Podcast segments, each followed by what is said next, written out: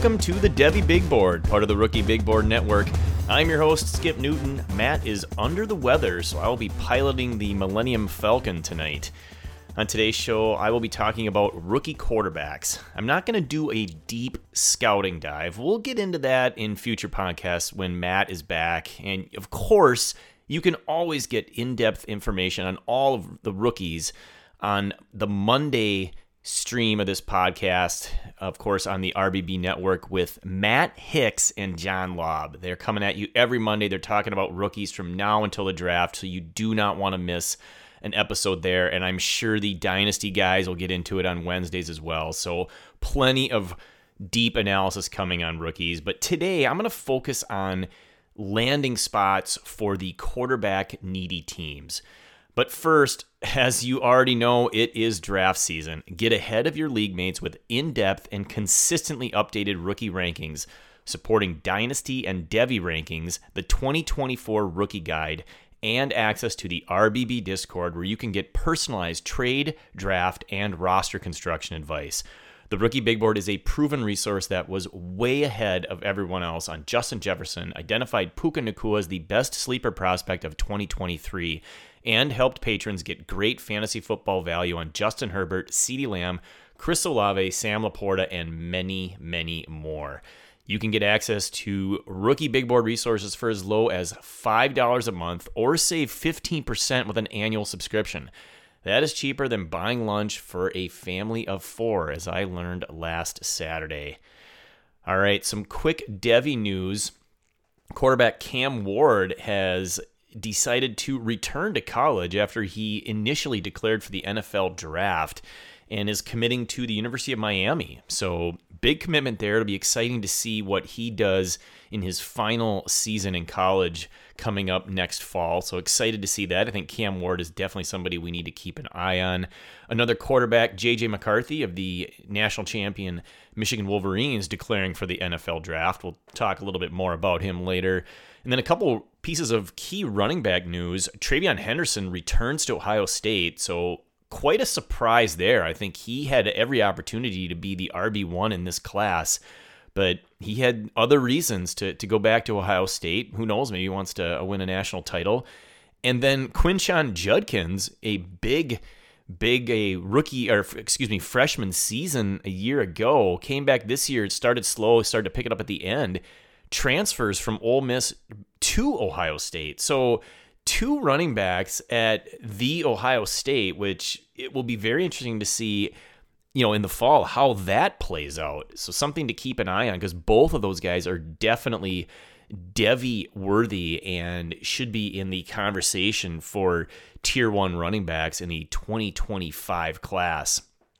Before I get into quarterbacks, I also want to quick talk about a couple of rookie wide receivers and just you know some things that I'm hearing or or I think people struggle sometimes to fully trust you know what what people see in in rookie seasons from wide receivers.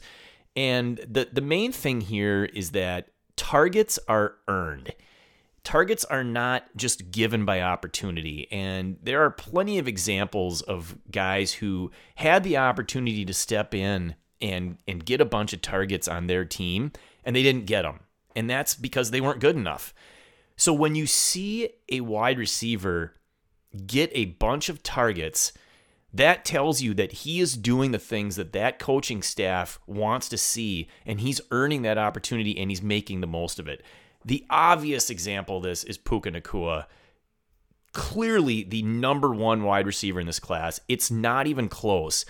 And yet I feel like there are people out there that still want to come up with these reasons to rank him lower than where we should have him on our dynasty rankings. The, the dude's phenomenal. I mean, he is a absolute stud wide receiver. He should be easily in your conversation for top five dynasty wide receivers. It, and I'll and I'll say it this way. And I've heard this on on other podcasts. I've seen this on Twitter, and, and it's a great point if this if this season that he just had, if that's what Jackson Smith-Njigba had put out this season, where would you have him ranked? You'd be talking top three. You'd be saying he's right up there with Justin Jefferson, CeeDee Lamb, and and Ja'Marr Chase. So if that's the case for for a guy like JSN, it should be the case for Puka Nacua. Don't put him down just because he was drafted on day three. That doesn't matter anymore. He's proven that he is legit and he's here. And the other thing I've, I've heard, like one of the reasons is, well, this is just what Matt Stafford does. Uh, no. Again, targets are earned. If if Puka Nacua wasn't good, or let's say let's say he got injured in the in the preseason and couldn't play, are you are you telling me that that another guy on that team like Ben Skowronek would have stepped up and put up 1400 yards? Of course not. And why? Because they're earned and he's not good enough. Puka Nacua is good enough. So enough with this nonsense. He's a legit tier 1 wide receiver. And we need to learn from history on stuff like this because there were people that did this exact same thing a couple years ago with Amon-Ra St. Brown. He had a awesome first season. His rookie year, it started off slower, but by the by the last half of that season, he was an absolute target hog. And people tried to to spin it off and saying, well, he's only getting that because TJ Hockenson is hurt and D'Andre Swift is hurt. And so they got to throw it to somebody. No, they threw it to the guy that's uber talented and earned it. And what has happened since then? He's continued to get all those targets. It doesn't matter who else is there. He is the best player in that receiver room, and he's proven it ever since. So, again, just because a guy's drafted later doesn't mean we just immediately dismiss him if what we see on the field proves that he belongs. And so, please, please, please remember that both with Puka Nacua and then in the future with guys that that might do this next season. And and my final thought on this, my final example is Rashee Rice in Kansas City. Again, about midway through the season, all of a sudden he started getting seven, eight, nine, ten targets a game. And and he was clearly, if not the the number one option for Mahomes, he was the the one B to Travis Kelce. And again, that's because he's good and he earned those targets. And they said, you know what? This guy belongs on the field and we need to get him the ball because he's making plays. And this is what we wanted the year before from Skyy Moore, but he never got the targets and he still isn't. And even though the opportunity was there, it never happened. And why is that? Because he's not good. I mean, I'm done with Skyy Moore. He's had every opportunity he just he's just not good at football. Like, like he's never going to be that guy if he hasn't proven it right now. So that is my spiel on these rookies and targets. So hopefully everyone has learned a lesson from that. All right.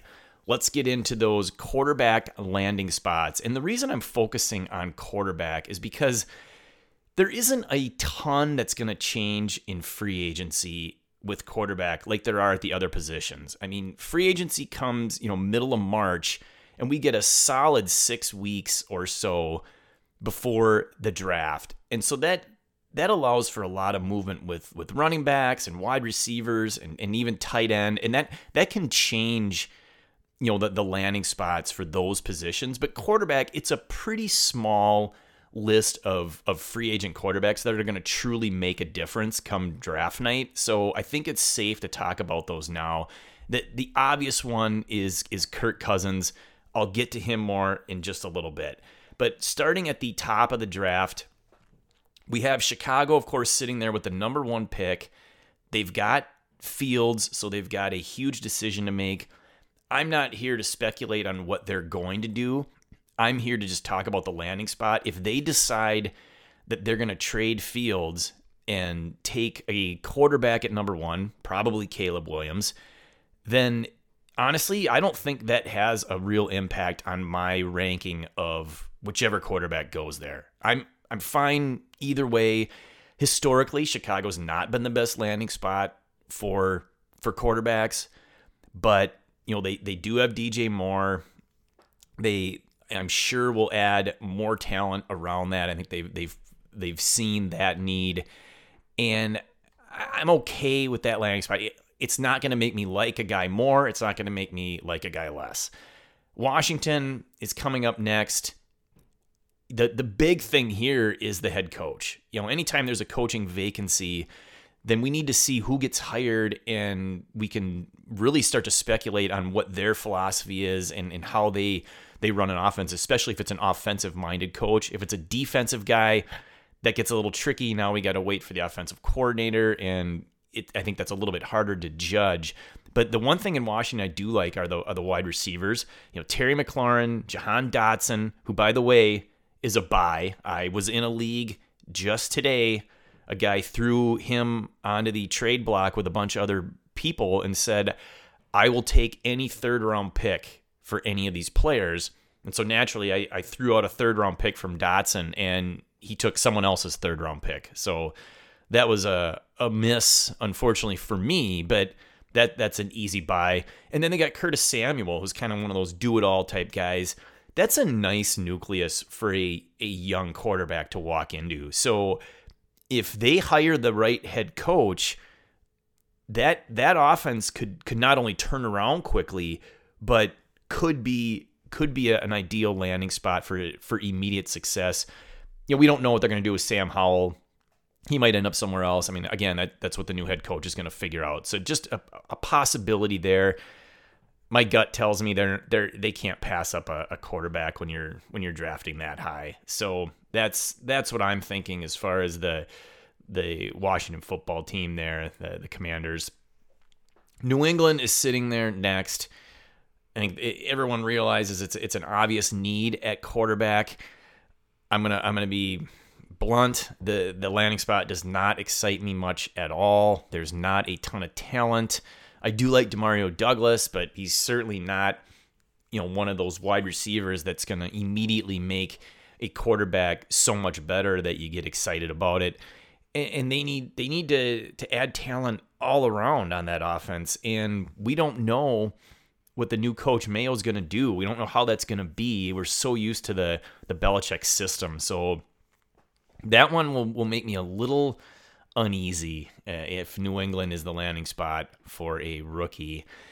Next up is Atlanta. Of course, they're drafting eighth, and another one that depends on the head coach. But we all know that the talent is there for success. We're all happy that they're getting a new head coach. You know, with with Bijan, with London, with Pitts, you know, they've spent this high draft capital on those other key positions and they're ready for that success. It's just a matter of getting the right coach in there and then the right signal caller to, to make things happen. There's been a lot of rumors with Atlanta if they if they don't trade up to get one of those top three, and I do think they would need to trade up to get one. I, I don't see any of the top three falling.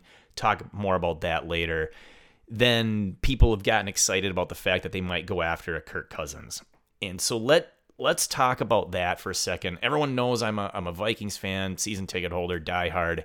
So I do I do hear a lot about this topic locally and from from everything I'm hearing and believing, I, I think the I think the Vikings are going to bring him back. I just I just don't think an organization gets better by letting a, a good quarterback go. And yes, he's 36, you know, next August. And yes, he's coming off an Achilles. The Achilles doesn't concern me as much with Cousins because he wasn't mobile to begin with. So whatever, right? I mean, he he he loses mobility that he never had potentially. I'm okay with that. I think that the key there is that if they can if they can sign him to the right deal, a, a two year extension, maybe three years, that doesn't necessarily eliminate the Vikings as a landing spot for a rookie. It just gives them some options and they don't they don't have to overcommit. But back to the topic of landing spots, the Vikings are maybe the the best one out there. And I threw this by the other RBB guys just to make sure I wasn't a homer and and they they back me on this. You've got Kevin O'Connell who is definitely a quarterback friendly head coach. Everywhere he's gone, the offenses have have, have produced good quarterbacks, including Kirk Cousins back in, in Washington. So this is a reunion for those two. And I'm confident that that he can develop a, a young quarterback and and the success can be pretty instantaneously once that quarterback hits the field. Ideally, they have Kirk Cousins for next year and a rookie can sit and learn, and then they can make that that decision for 2025. But you know, you got Justin Jefferson, you got Jordan Addison, you got T.J. Hockenson. I mean, and they pass the ball a ton. So this is this is the ideal landing spot for a rookie quarterback, even if you have to wait a year if they keep Cousins, which again I'm predicting that they will. All right, next team, the Denver Broncos. I think they've pretty much burned that bridge with Russell Wilson. That that's not going to happen unless they really find a way to resurrect that relationship. That's going to be a challenge. And the other challenge is that they are really stuck on his salary cap and his situation there. They if they cut him, they're going to have to do the the post June 1 cut to spread out a huge salary cap hit, which I think is almost like 35 to 40 million each year. So that's that's a crazy bullet to bite for 2 years, but maybe they do that. Trading him is is really tough because then you can't do anything post June 1, June 1. So now you're stuck with the huge cap hit this next season, you know, the 2024 season. So yeah, I don't know what they're gonna do, but you know, to to stay on topic, let's say they figure that out. They they've they've got some some nice things in place, some nice pieces. You know, eh, there were trade rumors with the wide receivers, but both Jeudy and Sutton are still there. They're both signed for next season, so I could see that being an attractive landing spot as well if Denver finds a way to to move up and, and get their guy, or maybe they settle for the the second tier quarterback. So something to something to think about there. I, I do think Denver would be a, a little bit of a bump up in my rankings for a, a rookie that lands there. And I, I will just throw this in there right now. Landing spot matters. It's huge. So I don't want people to to dismiss this stuff. I think it's very important. I think we all in in our dynasty leagues, we all need to do this analysis and really say, okay, which landing spots matter the most, and how much is that gonna gonna increase or decrease where I have a player. Uh, the Raiders are next. You know, Las Vegas. Honestly, they don't really have an impact on my ranking. Um, I'm not going to get excited about the landing spot, but I'm not going to I'm not going to drop a guy either. You know, they're still trying to finalize their head coach. I think a lot of people want to see Pierce stay there.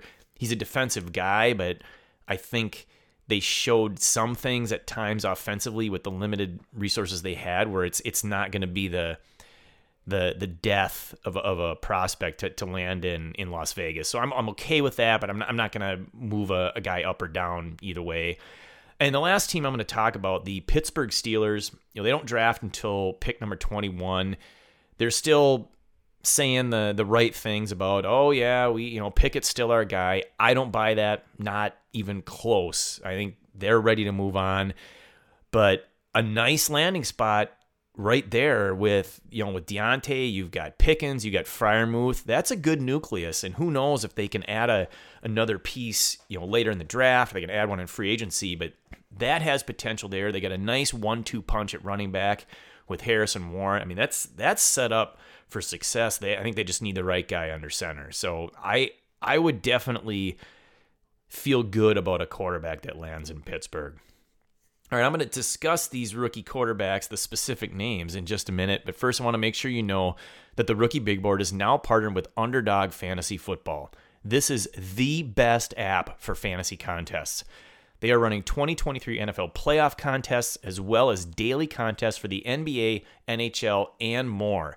You can join the RBB crew on Underdog by using the promo code RBB. It will get you a 100% match on your first deposit and help us grow.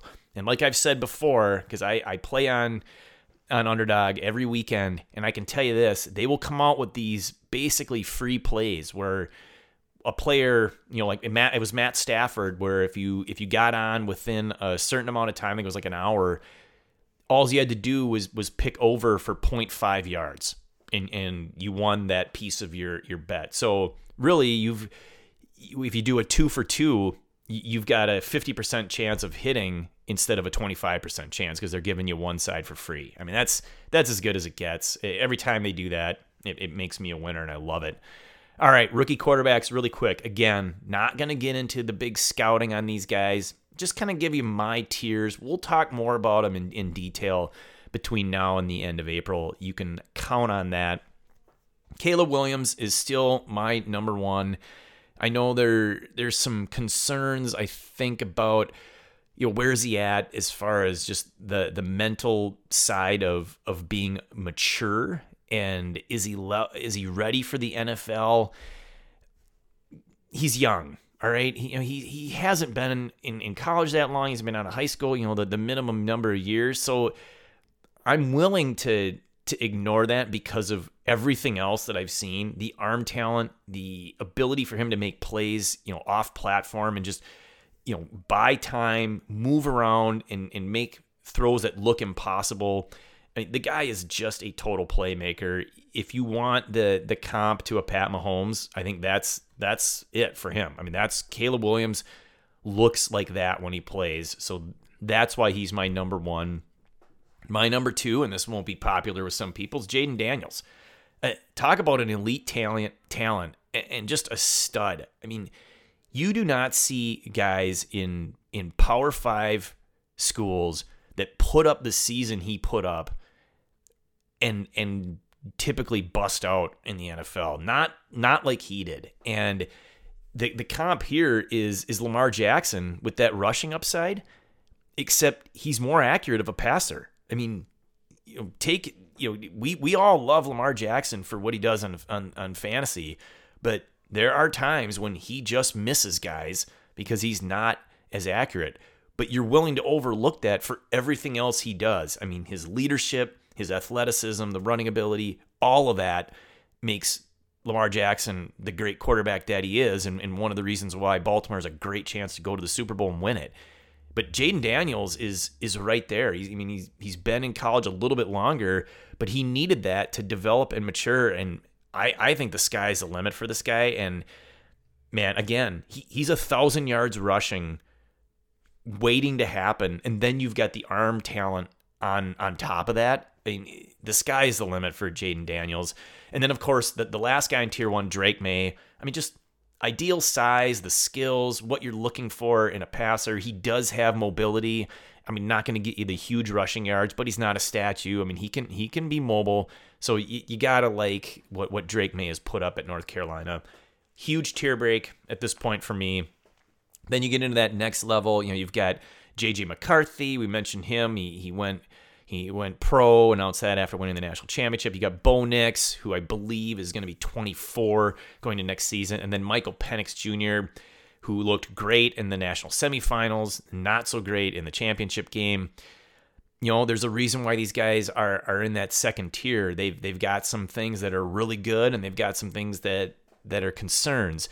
JJ McCarthy, and I, am sure we'll get into a future podcast argument on this. I'm going to set that up, and we'll let we'll let Matt Hicks take one side and find someone else to take the other side. But the concern I have with McCarthy is he wasn't asked to really do a whole lot at Michigan, and if they're not asking their quarterback to to make big plays, to be the leader, why is that? I mean, I I get it if it's the system, then so be it, but then we haven't really seen what he can do when he's in a completely different system. And is he up to that task? That that's the concern. Is I I want to see it in college at least for a year that a guy can put up you know huge passing numbers and, and be the main part of an offensive game plan and I just haven't quite seen that enough with McCarthy. He had a couple games this season where you know he he topped over 30 attempts, but like oh, I think it was only thir- 3 times and that's not a lot. Bo Nix, the age is a concern. Um, obviously, he he really went nuts when he got to Oregon, so that was good. But you know, we have to see uh, is is he ready for the NFL? Can he make that? I'm not a fan. I'll be honest. If he ends up on my Vikings, while I love the landing spot, I'm gonna be disappointed. And then there's Michael Penix Jr. I think. Let me rephrase that. I know Matt Hicks has brought this up in one of his podcasts. I, I'm I'm positive of it. The injury history is a concern, and what what Hicks has said, and he's 100 percent right, is it's not one of those things where the injury history will make NFL teams move him down their list, it will make teams take him off their board completely. He's had, I believe, four season ending injuries, you know, a couple of knee, a couple of shoulder. That is a huge red flag. And I'm I'm not buying that. I just I think that's a recipe for disaster. So that that's my concern on Penix. And then the sleepers who uh, these are the guys that you really can really get excited about if they get that right landing spot. Michael Pratt is one and Spencer Rattler. Man, both of these guys put up some some good numbers in college. Rattler of course was the 5-star and he he got replaced by Caleb Williams at Oklahoma, but quietly moved on to, to do pretty well at South Carolina. So Rattler is is an intriguing prospect because the talent is there. And maybe it was a maturity thing for him. And maybe now that the the, the cameras weren't on him as directly and, and people weren't really talking about as as much the national spotlight, he he figured some of that out. And and you know, you're watching video of some of the wide receivers at, at South Carolina, some some film, and there's definitely guys to watch there. All of a sudden, you're like, wow, this guy is a little bit intriguing because man, he can still fire that ball in there. And so I am, I'm, I'm kind of optimistic on Rattler, especially because his value is so low now. And I think that's a, that's an opportunity for for people to perhaps take advantage of of people in Devy leagues who are done with them, right? They're like, nope, we saw this guy, he dropped way down, I'm out on him. Maybe maybe not. Maybe we need to we need to be a little more a little more uh, willing to let go of our priors as as Matt and I talked about last week in our episode. And then I mentioned Michael Pratt from Tulane just he's a gamer and he takes a beating, he keeps playing, keeps making plays. I think that's an interesting set of of intangibles which matter at all positions, but really at quarterback, I think those are intangibles that we need to pay attention to with Pratt.